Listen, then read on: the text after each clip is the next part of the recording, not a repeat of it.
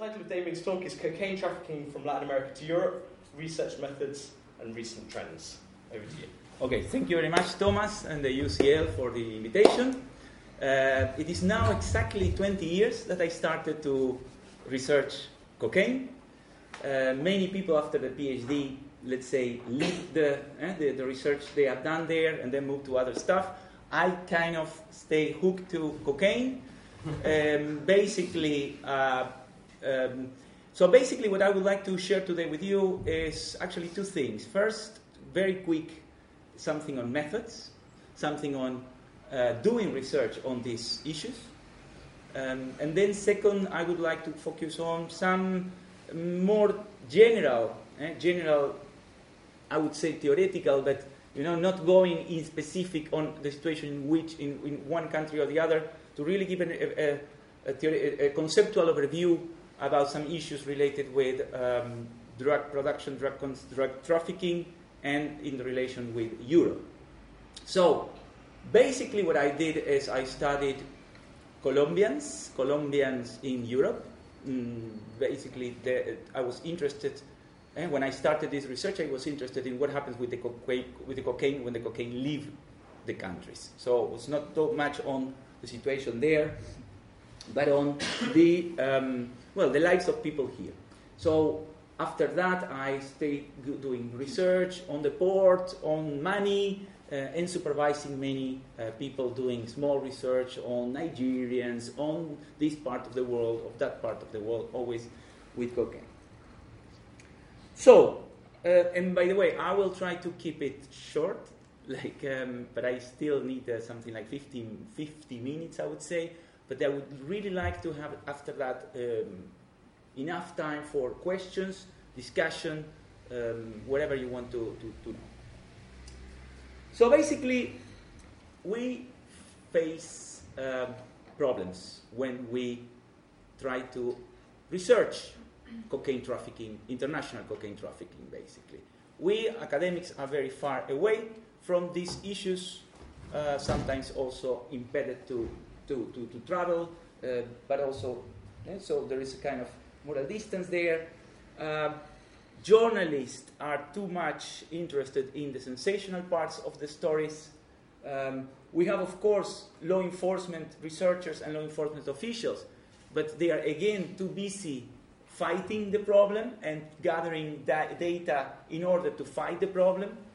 Um, there is another problem, of course, that these things do not happen in the open. Eh? So many of the things, although these people go to same churches, uh, restaurants, uh, uh, um, and, and, and, places and others, still we are not dealing with something that is that manifests openly in the streets.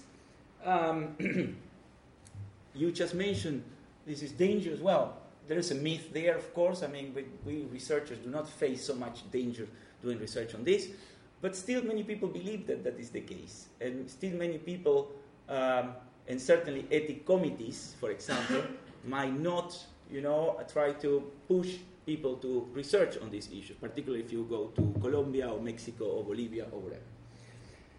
The other, of course, problem that we face when we try to understand this, to, to research on this issue, is the symbiotic relationship between legality and illegality that we have here. So um, the, the focus is very, is very diffused. When you study uh, people bringing money to the bank, you, what are you researching? Are you researching gangsters bringing the money, or are you researching banks getting the money? Uh, um, so sometimes it's even difficult to, to, what, what you have to wear when you, when you do this kind of research.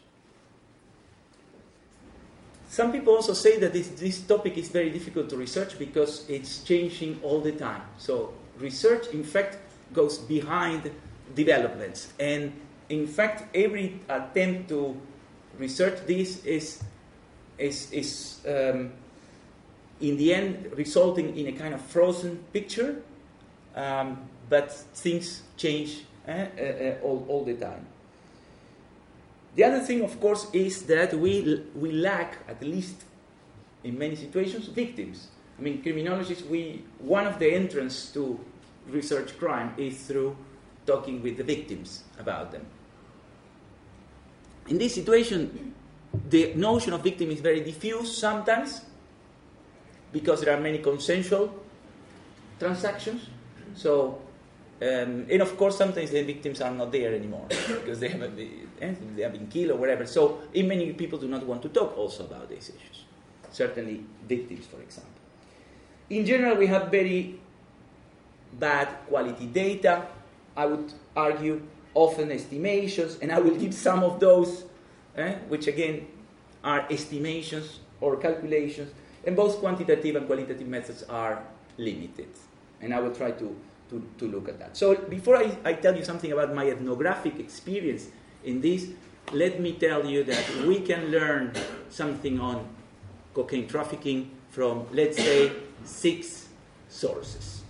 I would call six sources. So those who are doing research here, think about combining uh, uh, uh, data from sources. First of all, we have what we can call the official sources. And the official sources um, include um, files, so police and judicial files, which in Europe are preferred to, to do this kind of research. In Latin America, is much less because, of course, we know that these files are protected or are not open or actually incriminate so many people that, that they, they would not open it for researchers. But in the, in the Netherlands, for example, is the most the preferred method to learn about what drug traffickers do. You just go to the police and you get big, big uh, files and you study them. I'm not going to go too much in detail on the problems of each of these methods, but let's say that these files are highly selective in terms of what people eh, get into this into the into the into the system. Let's say I remember my own research. If you would go to research only people that have been caught, you would have uh, problems with external validity because these are I mean they either either only get couriers or a particular kind of distributor, but there are many sort of actors that are never or are very they, they are not caught, so they, are, they do not have contact with the, with the, with the, with the criminal justice system. Um, and of course, if you want to know about why people commit these crimes or what do they, why do they do what they do, these files are not very good. You know, to, you, you have to go further than that. Of course, we also have statistics. The statistics again are a little of magic numbers there, estimations about numbers of organizations, for example, estimations on numbers of drugs produced or consumed, or money laundered, for example. I mean, there are very interesting uh, um, papers written about these magic numbers. Um, um, for example, how much money exists, how much money, drug-related money, circulates in the world. This was a number that once was um, just thrown in a table in the UNODC in Vienna. I, I, talked with people that were in that meeting. There was one person just said these 500,000, and then it became an entity, this number. And it became into the report. Of course, the report goes to the media, the media goes back, everybody goes back from the media, and this is a number that was just mentioned in one meeting uh, uh, by somebody. We have, the, of course, the official reports. Um, many of uh, researchers face on that. Again, these reports have problems related with sources, eh? not, not much uh, uh, told about. So sometimes it can be poor validity and reliability, quickly done. I mean, I had to um, um, I had to review uh, a report for the poli- from the police made by the police in the Netherlands, the, the, major report on cocaine in the police. They sent it to me to check if it was good. Um, and I started to read and I started to realize that this is from Wikipedia. and I went to check, and in fact, there were major parts that were just cut and pasted from Wikipedia. So I phoned back to the police saying, listen, you sent me this report. Uh, I mean, I'm sorry, I cannot um, assess it uh, and they were very embarrassed, etc. But this is the time, and of course they were embarrassed because they thought, well, we had to finish the report. Uh, I mean, there was this, we gave it to this person, this person is new, whatever. But this is the level of, eh, we are talking about major law enforcement in, in Europe. Um, maybe the most interesting is to talk with these people, with the, with the policemen and with the law enforcement officials. So interviews with enforcement officials, you get, if you're lucky, the things that are not written in paper. So I got many times, the, the best I got from police about these issues is uh, talking in the corridors on the non-official, uh, the, talking about the non-official story. Okay, I mean, I know uh, you have ever entered into a bookshop and see the amount of books written by journalists on this topic. I mean, it's, it's, it's massive. Only in Mexico or in Colombia, every time there is a, a lot of new, a new book on cocaine trafficking. I don't have to tell you that journalistic sources are, also have serious validity problems.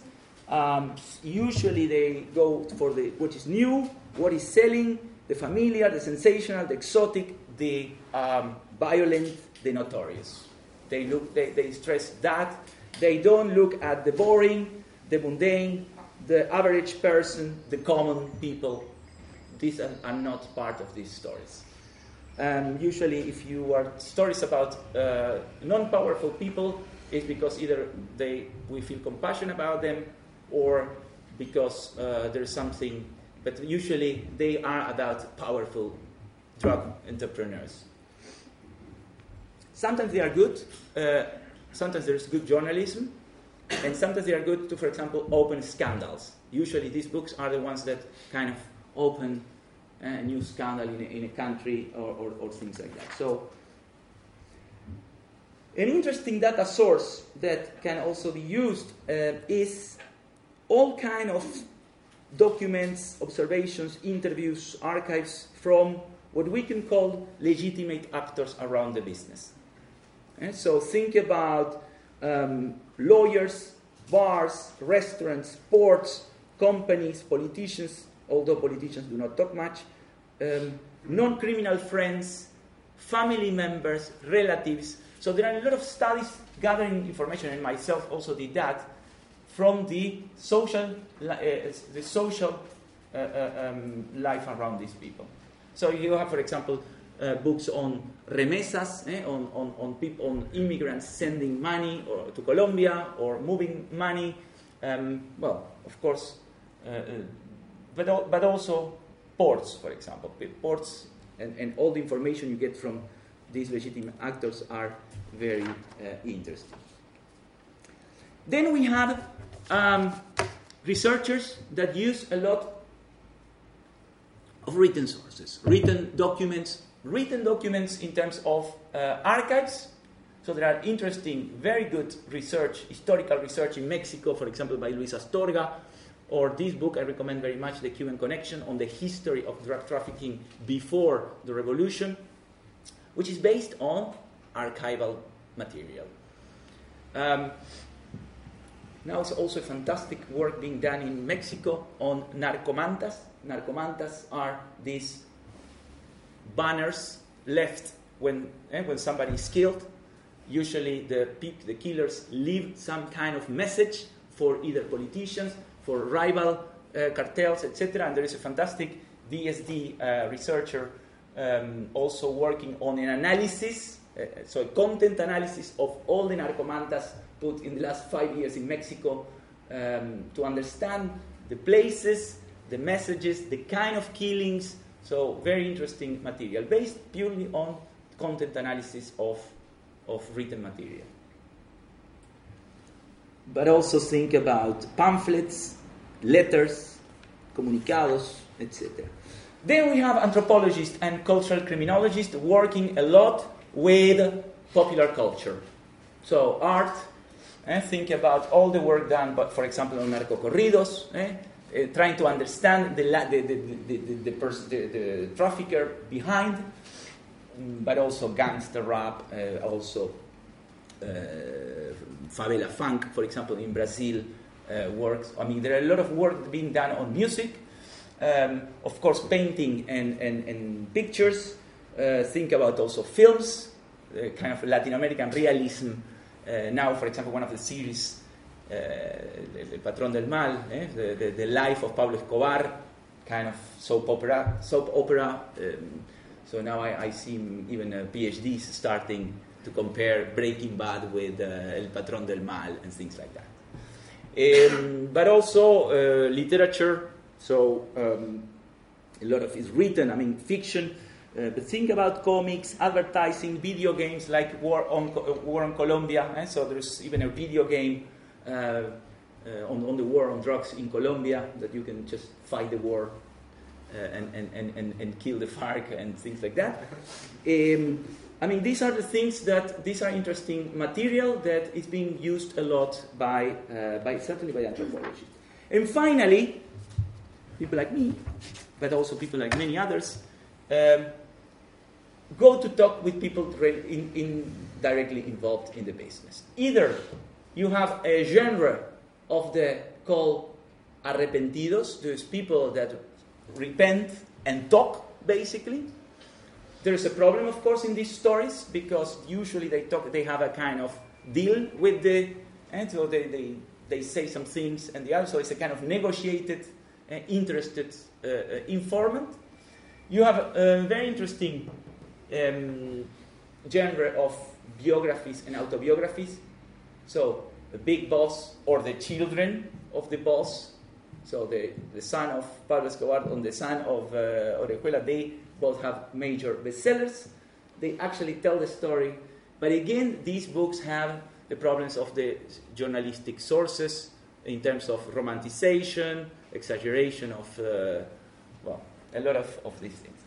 Then you have people that talk to the in, in, that talk to drug traffickers with open interviews. Jennifer Fleetwood, very nice. She's now in, in Leicester. Um, did a fantastic job interviewing many mulas, many women in, in Ecuadorian prisons, eh, drug mules. I recommend this book for people that are interested in, in gender and, and, and drugs, uh, women in the international cocaine trade. Uh, but also the Mexican um, uh, Corina Giacomelli, Giacometti, and um, etc. So the problem, of course, is people once they are in prison, they don't want to talk. So it's better to talk with these people when, before or, or, when they are not in prison. Um, but here in, the, in, in England, um, eh, there are Dick Hobbs and many others that have done regularly interviews with uh, uh, trafficked in prison. And then you have a very um, growing, I would say, group of people that engage in so-called ethnographic research, uh, natural settings, uh, on different aspects and different groups related with the with the cocaine industry. Um, well, basically, the if you if you are able or if you are at least lucky to to succeed in establishing contact and doing this kind of research, uh, ethnographic research is invaluable to understand uh, what people really not only think but do. So the gap between saying and, and, and doing in the uh, in the cocaine business. So about the culture, the motives, the backgrounds, the perceptions, internal and external relations they have, uh, functions, relations with street crime, with the state, with economy. Um, also, very nice, the ethnographic research is that you can see the invisible and the common and the mundane and the boring of the business. So it's not only about excitement uh, uh and about um, kicks. It seems that the ethnographic research on this topic is more successful in some areas than in others. For example, I see much more research, uh, ethnographic research done with uh, peasants. And so, for example, uh, Thomas, you have done long time ago this re- research with in peasant communities seems to be more open. Um, peasants, migrants, young people, eh, like Vidas Arriesgadas, Brazilian uh, ethnographer, fantastic work on young drug traffickers in, in, in, in Brazilian uh, cities ethnographic. So mi- migrants, um, uh, young people, um, the underworld. More, we see much more ethnographies on that than on powerful actors, ethnographies on powerful actors, on legal connections, in prison, uh, arms actors, mafia type organizations, etc. So and we have a, we don't have an ethnographies on every every part of the business. So, please, by the way, interrupt me if you if you want. I mean, uh, I I, otherwise I just go monologuing all the time. Yes. I just have to say that I'm, I'm going to have to leave rather earlier. No problem at all. I just wanted to say that your first slide, um, I, I realised we're going to hear something really special today because um, the way you hit on the, um, the, the weaknesses in the approaches of basically each group um, spot on. I've seen a really prominent and very serious British journalist who was a household name 30 years ago could just snap his fingers and get published, trying desperately to get something which was on the deep and complex side of it. And he ended up trying to flog it as fiction Yeah. uh, because he couldn't get it done, and he couldn't even get it as fiction. And, and I despair because this, this went really to the very deep stuff. So more power to your elbow. Yeah, I mean, we have to be critical about all methods, of course, eh? but, but I just wanted to just give an overview about the possibilities that we have. And we have to, again, certainly official methods, we have to, uh, to uh, official sources to, to, to put. That was actually one of my aims when I started this research to, uh, I mean, we, everything we knew was coming, 90% of what we know come from per, uh, criminal justice systems, so police and, and judicial, uh, um, not only data, but also categories. eh? Remember, the word cartel was first time used by the DEA in 82, and that was the first time that, the first time, uh, now we give for granted this word cartel, but there was, there's a genesis of this word, and this word was actually introduced by the law enforcement eh, to, the, to, to, to, to denominate this a, a kind of powerful enemy, a kind of eh, a- conspiracy, etc. So I started to say, well, actually, is it like that? I mean, when you talk with these people, can we talk about, for example, cartels? So let me first, before I tell you about the cartels, um, very quick tell about my own experience as ethnographer doing this kind of research. So tell you a little bit of how because again one of the reasons I think they push me to stay in this in this topic is because you don't have a lot of ethnographies done at medium and high level uh, uh, cocaine trafficking. You have a lot on, on retail, for example, uh, Bourgois. I mean, there are many people that do street dealers, but this is not. I mean, there are uh, again there are some, and I follow these uh, uh, examples like Adler's in America, and but still, one of the things I um, I think is that is quite useful so what I did is a so-called peri- what you can call peripheral participant observation um, with Colombians directly, indirectly not involved in the cocaine business. Um, and when I talk peripheral, meaning I was not involved in drug trafficking myself. So you, you're not involved in the in the in the in the eh, in the central activity you are studying. So you kind of interact with them in mom- moments that they are not committing crimes, which are a lot because these people have maybe four or five operations a year, and the rest of the time they're just waiting for the animals to arrive, um, uh, watching TV, going to the parties, uh, just having the normal life that we have. So that was the moments that I share with them. From interactions from five minutes in a salsa place to living together for months in my house. So a very a, a huge range of of interactions. By the way, at that time I didn't have a family, and I didn't have uh, academic commitments. Uh, so I recommend you guys, if you're going to do this, uh, better to do it when you don't have either uh, one or the other, because it's um, it, it, it, it gives it takes dif- more difficult and difficult as it goes my focus mainly was in Amsterdam, Rotterdam, and The Hague, which is, eh, eh, and, and later on I expanded to Spain and to Colombia more. And again, in the beginning, it was interested more in what happens in Europe. And with the years, I came back and back and back. Basically, inter- we are talking about interactions in salsa bars, churches, so going every Sunday to church, every Saturday to the salsa places. So I became a salsa uh, uh, dancer, very important, particularly for the men to dance good, because eh, that was, I saw immediately that was eh, very, very important. Uh, prostitu- prostitution areas, migrant organizations, so volunteering and working in migrant organizations, organizing things for, the, for Colombians, um, telephone cells, coffee shops, concerts, private parties, and prisons.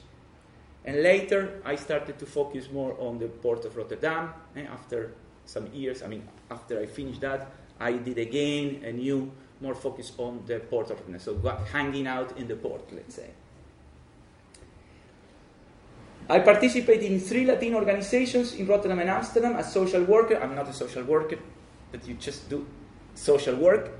Uh, cultural animator, so I, I, come back to that, the roles I, I, I, use. And I organize a group of prison visiting. So basically, for Spanish speaking uh, uh, migrants. By the way, I didn't tell you, I'm Argentinian myself.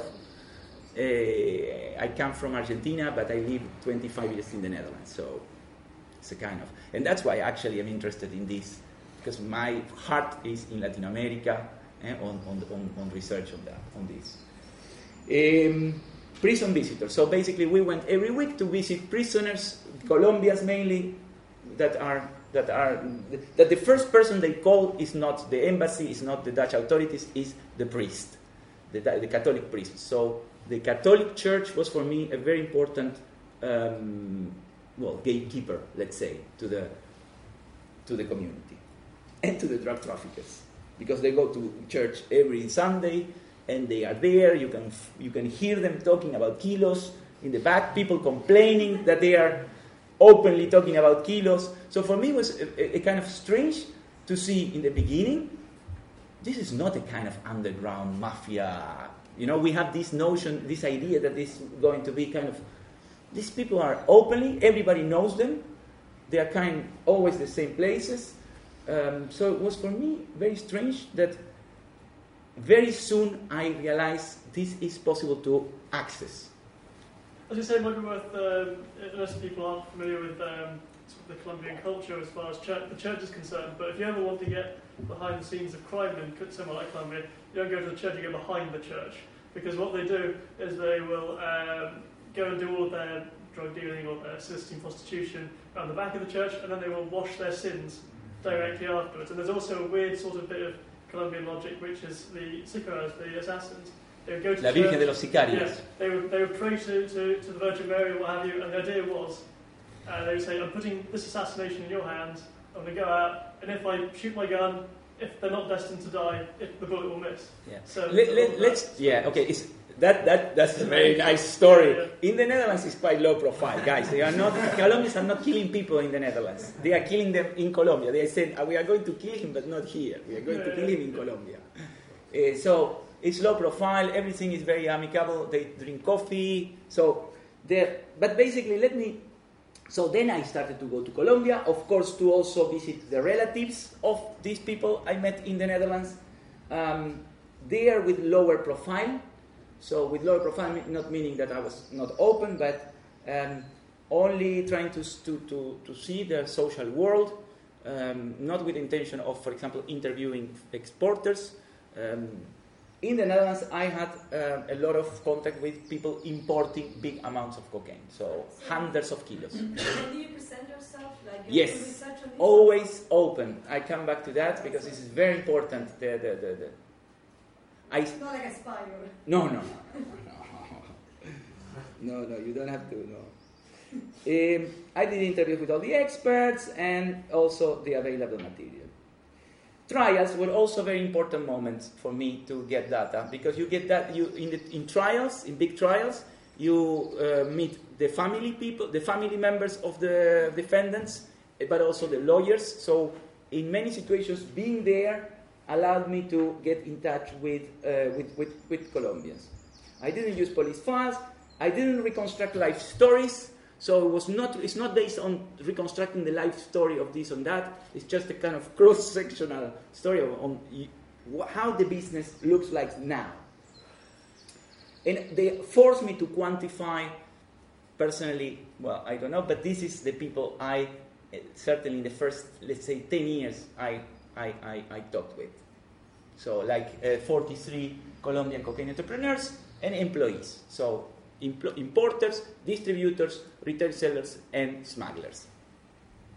And I was interested in their, in their, uh, in their involvement in these four levels. One of the things I did, of course, and this is something that you will know, is that um, you can enter, but you can never go up or down. So you, you're not going to ask people to get in touch with people that is below or above you. So a, lot of snowballing takes place uh, horizontally. So you need a lot of entrances. You cannot just enter from one side and then get into the, eh, into the, into the world of these people. Two criteria for sampling get as much as I can, and of course, when you hear a story again and again and again and again, leave. Eh? I happen, for example, I, I, constructed a typology of four different careers, um, kind of careers, and then once I, I got a lot on one, but I didn't have enough on the other, so I just kept trying to find this kind of career. Now, coming back to your point, um, when I started, I started to say, listen, I'm not going to tell anything about cocaine, it's too, it's too, too sensitive. I'm going to say that I'm doing a research on Colombian migrants in the Netherlands.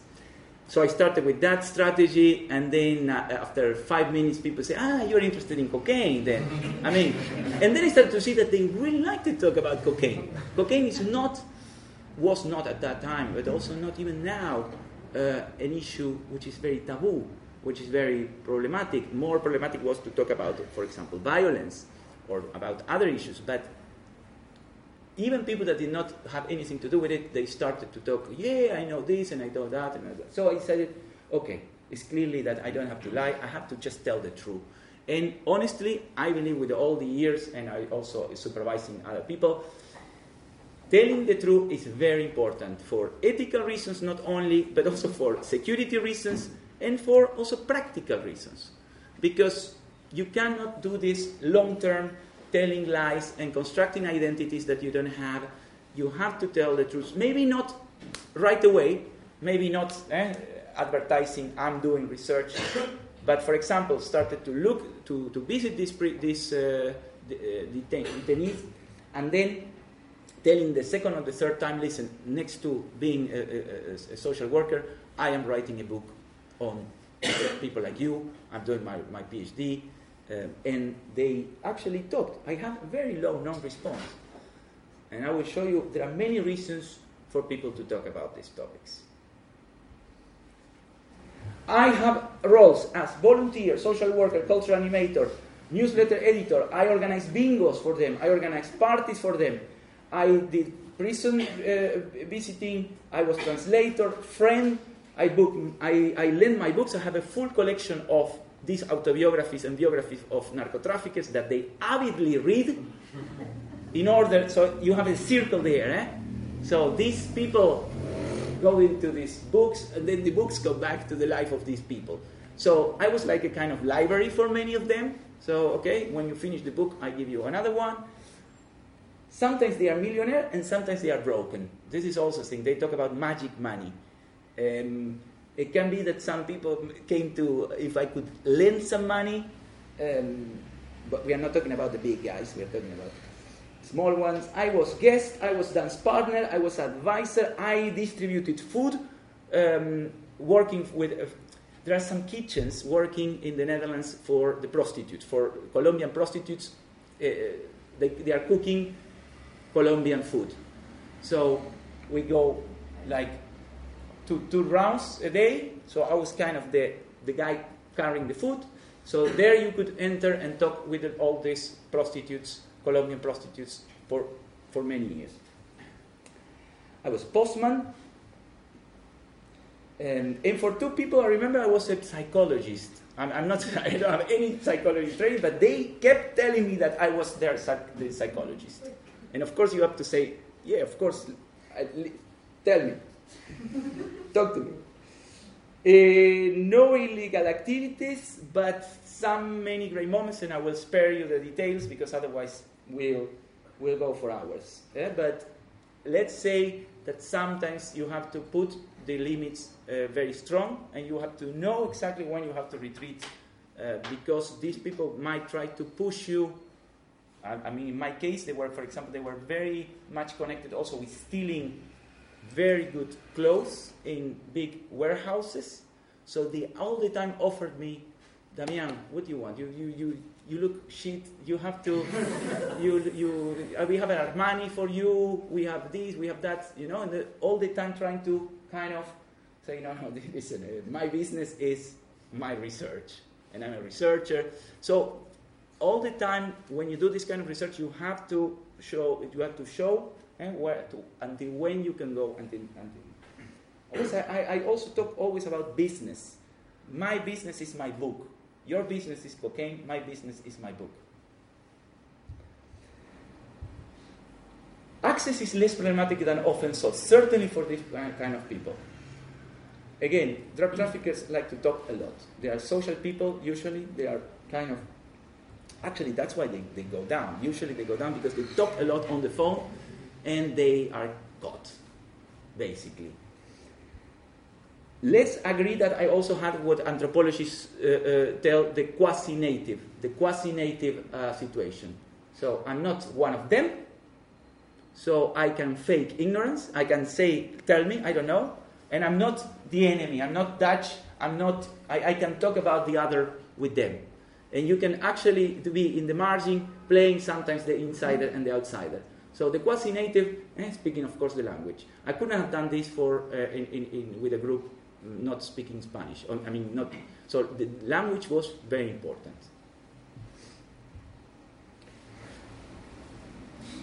Very important was also to come to, to, to there are two persons that had to fight that I was not. I was not a policeman and I was not a journalist. So I'm not interested in names. I'm not going to publish anything facts. I'm also not interested in facts.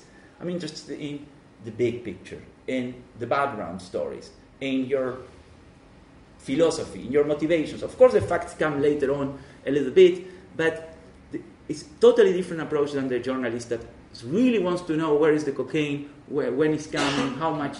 So this is, uh, uh, and of course, luckily I'm sociologist, so the word criminologist is very loaded with this group. Very open and very honest about myself, about my ideas, about, on the, for example, the war on drugs, about my uh, office. I took people to my university office to show them that I work there. Um, and also, one important thing with, when you work with uh, illegal entrepreneurs is they want to know where you make your money, where, how you live. I mean, who pays you to live? So, one of the important things is to show you know, how do you earn your money? So, so, and who pays your research, of course. Very much use of gatekeepers and social sponsors. This guy, uh, the, the, the, father, the, the, the, the Catholic father in Amsterdam, was essential. Once I got his support, he actually went to these guys and tell, listen, Damián is good. You have to, you can talk with him. And I didn't have even to introduce myself to these people. They told me, if Father Theo says that you're good, you are good.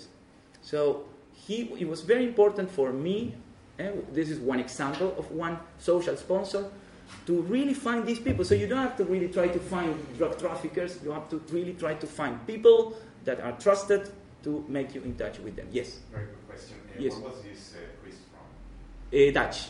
He's a Dutch guy that spent, it's like uh, 75, now he's 90. Uh, he spent like 40 years uh, uh, in Puerto Rico. So it's perfect Spanish. It was, he is the moral leader still of the Latino community in, in Amsterdam. I mean, everybody knows him, and he, when he says something, and he's also very progressive, kind of theolo- theology of liberation uh, guy good candidate for the ELN then back in the 80s. Sorry? You candidate from the ELN back in the 80s. Yeah. Okay, um, I think I said uh, some, many of these things already, um, but basically, one of the things important was to kind of mm, be to either either fake or not get in touch with dangerous information, information that would put me in danger to me and to the others. Of course, it's easy to say but difficult to do. But again, I even tell people, well, if you're going to tell me something that is going to be bad for you and for me, don't tell me. I don't want to know things that can be dangerous for you or for me. Which is, is again, in the end, in the beginning it works, but then later on it doesn't. Um, this is important. Many people have a lot of reasons to talk. I found out, I, I started to make a kind of, of, um, of uh, list of reasons why people want to talk, is talking to me. And then I found that people talk to me because they had conflicts or problems with others. So they want to talk about the problems or the conflicts they have with others. The, many people want to talk to you because they feel uh, victims. For example, that they have been caught or that they are being threatened, um, but the others do not. So it is un- eh? so they have this feeling of, of injustice. Many people have these feelings of injustice that the uh, police and the criminal justice system they are hypocrite, uh, that they are getting they are also corrupt, and we have to. And so this this notion of underdog or injustice make people to talk to you um, a, a lot. Many people wanted to talk to me because they needed help in some way or the other, some kind of symbolic help sometimes. There was also some people really trying to impress me, so a lot of impression management, a lot of. Uh, uh, actually, one of the problems in this research is that people exaggerate. They, if they do grams, they tell you that they do kilos. And if they kind of have something, they will tell you that they kill two or three guys in Colombia. So a lot of, um, well, a lot of validity problems of what the things they do, they say. A lot of uh, ideological affinity sometimes, and sometimes I have these people really trying to help a Latino guy that is going to do a doctor. Doctor is quite so. Some some call me doctor already. I was not yet, but they already call me doctor, and they really like the fact that this is an Argentinian guy doing this, being is going to be a doctor. Very important also, of course, taking a, and a lot of observation in order to avoid being being tricked with lies, with gossips, with exaggeration. Okay, let me finish with these ethical issues, which are important. Um, finish this first part on the on on, on, on methods. Uh, I mean, I follow. I try to follow all the ethical issues eh, that, that, that, we know. Uh, very important for me was the issue of the role conflict between res- me as researcher, me as participant, and me as a person. Sometimes I really had trouble with that. Um, I really tried to put ethical limit. For example, for me, the ethical limit was violence, not drug, drug trade. So drugs is fine if you want to, to, to I'm never going to tell anyone that that, but uh, uh, violence, physical violence, was for me a situation in which, okay, if it does happens, I have to do something about it. Luckily, there was one case, but uh, not more than that. And leaving the field, which I never did, so I didn't have that problem. Okay, there will be maybe later on more uh, space for discussion on on on um, on doing ethnography on this kind of problem. And I would like now to tell you quickly the highlights of the situation now in in, term, in, in relation with cocaine trafficking, particularly cocaine trafficking to Europe, which is the, the things that I'm analyzing more. First, let me tell you that we are beyond this notion that uh, cocaine is something that was produced in the south and consumed in the north. And so that was before the, the thing. We have uh, experienced a sharp decline in American consumption. So cocaine has declined 50% in the last 15 years in the States. In Europe, we have a modest increase, a modest increase, which means that there is a lot of increase in Eastern Europe and actually places like Western uh, uh, Holland, uh, Spain, the UK do, did not have uh, uh, actually decline eh, in, in, in use. But if you put Europe in, in total, in general, you have an increase there. You have explosive increase of cocaine consumption in South America and in Africa. So, for example, places like Brazil and Argentina quintupled, so five times their cocaine consumption in the last uh, uh, 15 years. But surely you should say that the consumption level was extremely low, so that really isn't very meaningful. Yes, but Brazil has a lot of people. I mean, when you see the prevalence, uh, at this moment, Brazil is uh, surpassed. Uh, Brazil surpassed uh, Spain. I mean, uh, still it's uh, now. By the way, I have now a, a, PhD, um, a Nigerian guy. He's doing his research on Nigerians in Brazil and Nigerians in China, and it's fantastic what is going on in China because China still, again, is very low. I agree with you. On, on Asia, still cocaine is not. But there's a middle class growing there. If you go to places like Malaysia, like uh, China, some, some, some cities, is growing there. So even if it's a very low prevalence, we are talking about a lot of people that might, might, might uh, so I have one question there and one there. So it also gets a bit more complicated than this, doesn't it? Because although the consumption by Brazilian nationals may be limited, you've also got a huge growth in drug tourism. If you go somewhere like Cartagena, huge numbers of American, European travellers going down there, get, getting their drugs in the prostitutes where they can do it much more easily. It's five grand. It's five.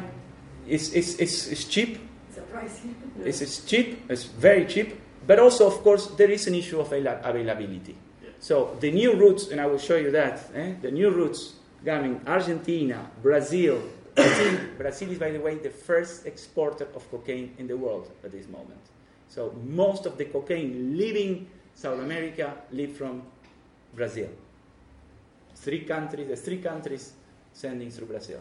But anyway, um, yes, and, and, and in Africa, Africa receiving, I mean, when you see Nigeria, etc., but still, of course, not com- nothing compared with Europe or, or, or the UK or Spain.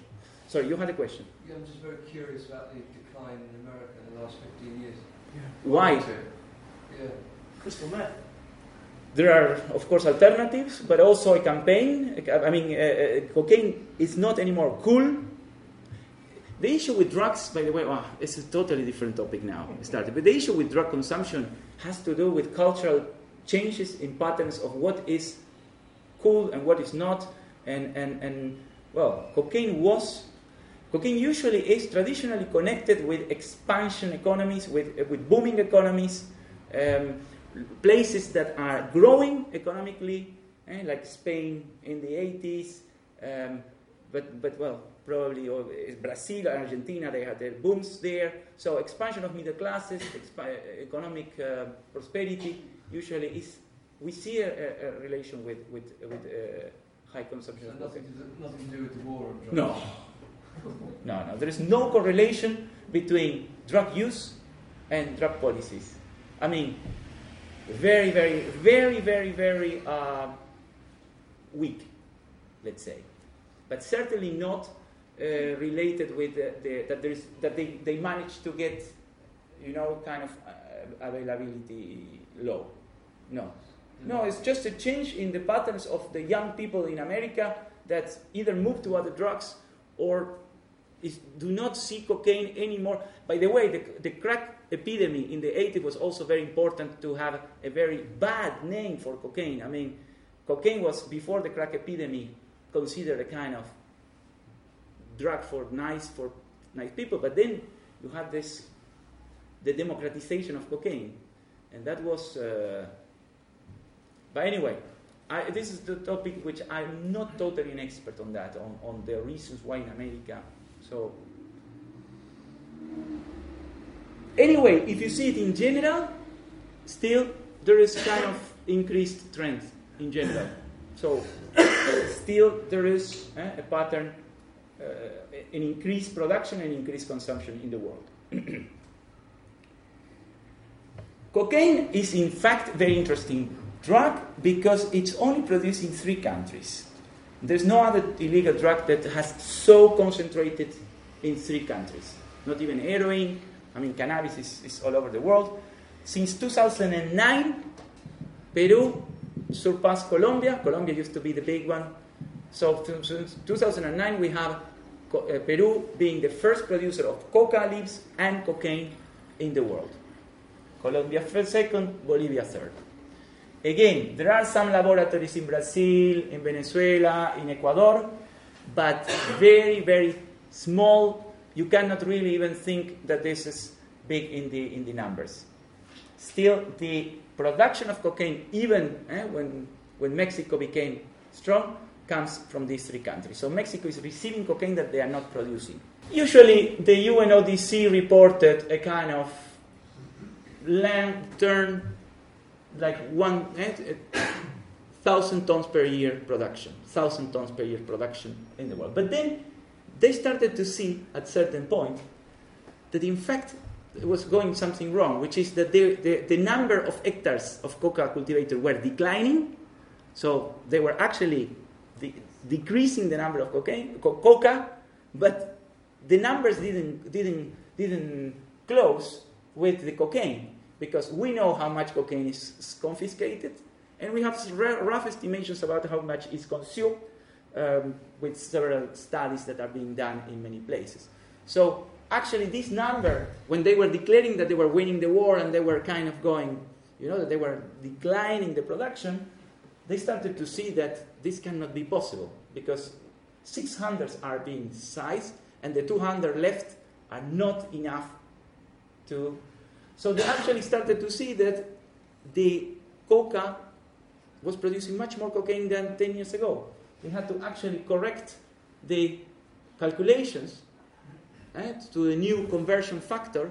So what we have now is with less coca, we make much more cocaine. But in any case, what we can see is that indeed uh, there have been transformations in the processes of production eh, and the conversion factor. So still cocaine being produced. Basically, um, well, I mean, the issue of cocaine routes is a kind of mythology. I mean, uh, police love to re- always give us these maps with the new routes and with this new. This in fact, all these routes existed already for, for 50 years. I mean, there's no one route. The only route I could think as a new something is this one, um, leaving Brazil, going through here, through this, and then Turkey becoming a very important actor at the moment in European in Europe. I mean, I would say it's a new trend is the involvement of East Europeans, South Europeans, East Europeans in the trade from this side. But all the others, the Caribbean and the direct uh, through the islands here, um, and of course, since 10 years we have this activation of the uh, uh, the African the African line, which now decline again. Um, very much connected actually with the UK, uh, not very much connected, for example, with the Netherlands. I will come back to that later. But basically, important to see also here is that um, there is a diversification of Atlantic routes done uh, in the 90s, let's say. So in the 90s, it was much uh, um, direct, and I saw it also myself that you had a lot of Colombians doing it, and now there's much more other groups, international groups, involved in the business. And I will come to that, but one of the, co- the core messages is that the business is now much more international than 10, 15 years ago. Okay, there are different actors and different style in different countries. Usually, we can talk about small and independent groups or networks. Personally, I don't see the cartels.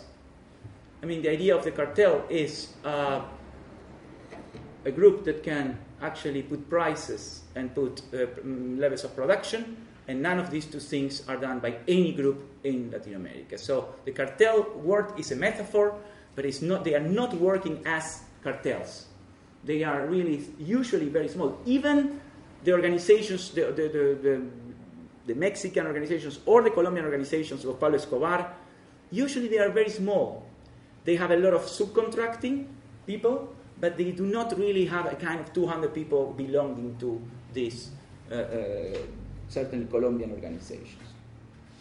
Of course, some have some territorial control, so we can talk about you think about Mexico and, and favelas, etc., there is a lot of discussion about what is actually the role of these armed actors if they are themselves producing or are they, of, of, if they are, in some cases, protecting or granting permits for these actors to do the business. Um, in many cases, and certainly at all levels, many of the actors that are only market oriented, do, do, not are, do not have territorial control, they are protected by state or parastate structures in, and actors. In the case of uh, Argentina now, it's, it's, very interesting what is going on there in Rosario. I mean, that the police is totally organizing, eh? the police is organizing the, the, the, whole, the, whole, the whole thing. They have uh, special areas, they have a, so it's, it's really interesting what is now going on. I mean, in Argentina, usually we hear about Mexico, about Brazil, but, but Argentina is now um, interesting the collusion between power structures and, and cocaine. You will not find uh, many full families in the business. There are some, there are some, but usually family and kinship is more instrumental. So people work, of course, with each other, but usually what you have a lot is that half of the family is involved and the other half is not involved, and they don't. Sometimes they don't even know that they are involved.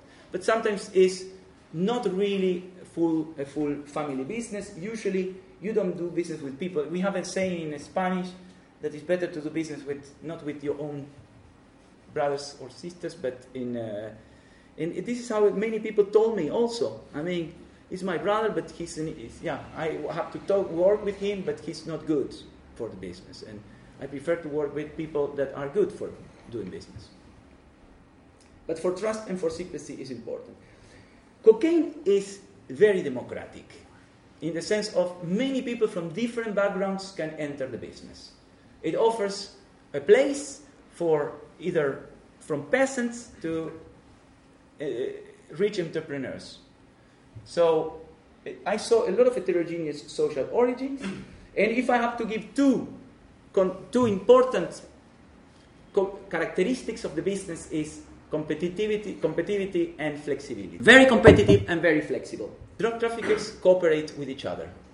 So they compete and they cooperate. And this is actually very interesting. They sometimes they work together, sometimes they kill each other. The seven of the Cali cartel, for example, where some operations might do together, but then they will kill each other. So these actually networks often work even by operation. So there are coalitions made for one particular operation.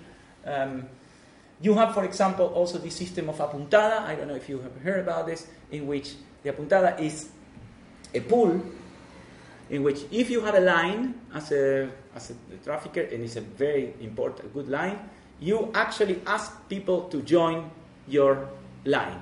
So when they find 5,000 or 10,000 kilos, it's not that these are from one entrepreneur. There are different entrepreneurs, that's why they use these logos, um, to pull together. And so, and the guy that has the line uh, uh, gets a commission uh, for, for, for the others. And if the line is very, very good, you can even insure the line. So there are insurance systems in which if the guy loses the cocaine, gets the money back, but if it crowns, then you get 30%, 40%, so very, very high primes, let's say. Uh, they also have savage competition, they kill each other, they betray each other. Um, it's a kind of demand driven, although they have some active marketing strategies, there's demand driven. There is a lot of technological innovation. There's now a guy I met last week in Edinburgh doing his, his PhD on submarines on this, uh, the, the, the, development of new technologies. Although the, he says that these are submarines which are very, um, very precarious. It's like they are, they are not really high technological stuff. I mean, they, they cannot really go down. They, they just go like, uh, but basically all the line between Peru uh, and Colombia and Mexico, there is a lot of these kind of 30 meter, or up to 30 meter submarines that you just see a little bit like that on the water so no radars detected, and you go with a lot of um, cocaine. He's doing his PhD on in, in, a, in a technological uh, department on, on technology. Very interesting. Little vertical integration. So it's kind of sand glass. arm length transactions. So again, it's very few steps. It's one step and then another step and then another step. It's not that you control the whole line. No stable organizations but changing coalitions, often per project, no managers or bureaucrats. So the business has a kind of dual tendency. On the one hand, professionalization. On the other hand, unskilled, mass replaceable workers, they are being replaced, cheated, killed, imprisoned. These are the people that actually you know, get the criminal justice system. So these are unskilled, massive workers. They do not have any kind of promotion or, or, or expectations in the business. So I found kind of three roles in the business. Usually you have the bosses, the entrepreneurs, the patrones.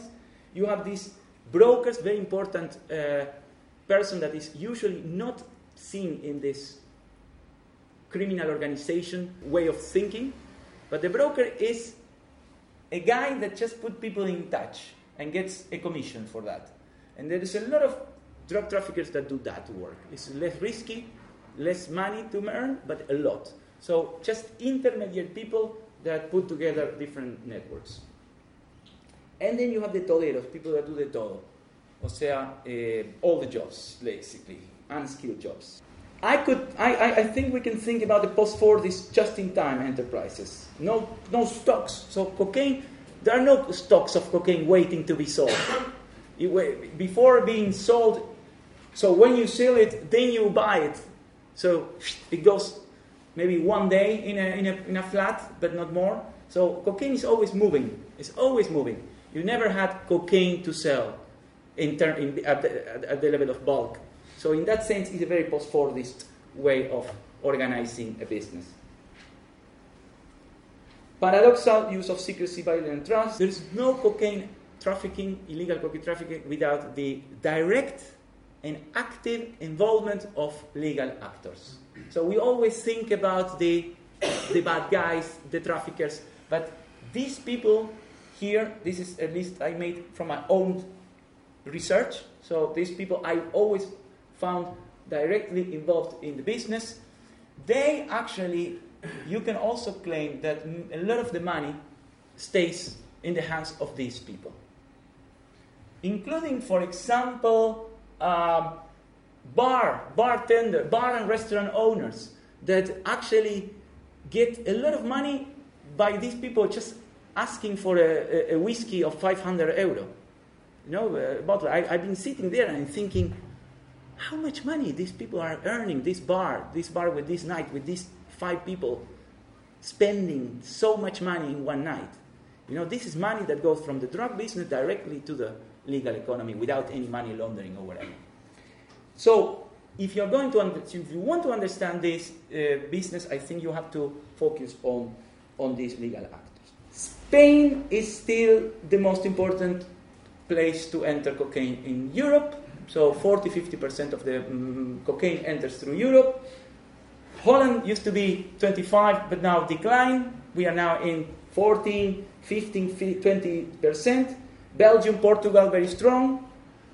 UK receiving usually cocaine shipped by first through the Euro- European Union or from Africa and the Caribbean. One thing I see as a trend is internationalization. Uh, Eastern European countries, I said that.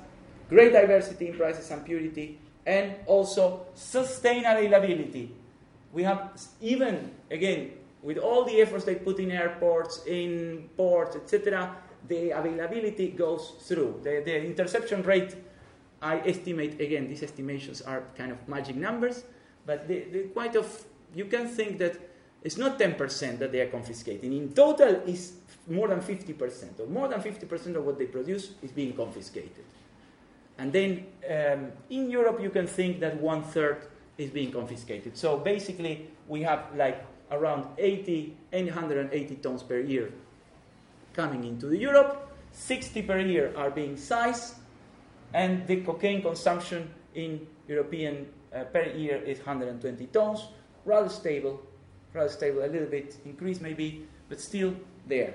Okay, look at this table. Explains why big money is not producing cocaine, it's not exporting cocaine, but it's importing cocaine. So if you are able to buy the, in Colombia for 2,000 and sell the same kilo in Rotterdam for 30,000, so if you are able to make this mark, then you is when you are really becoming a millionaire. And this is why anyone carrying one kilo of cocaine is not the owner of that cocaine. Because you can always pay five to ten even thousand per kilo to somebody to get the risk to do it if you're going to go from here to here.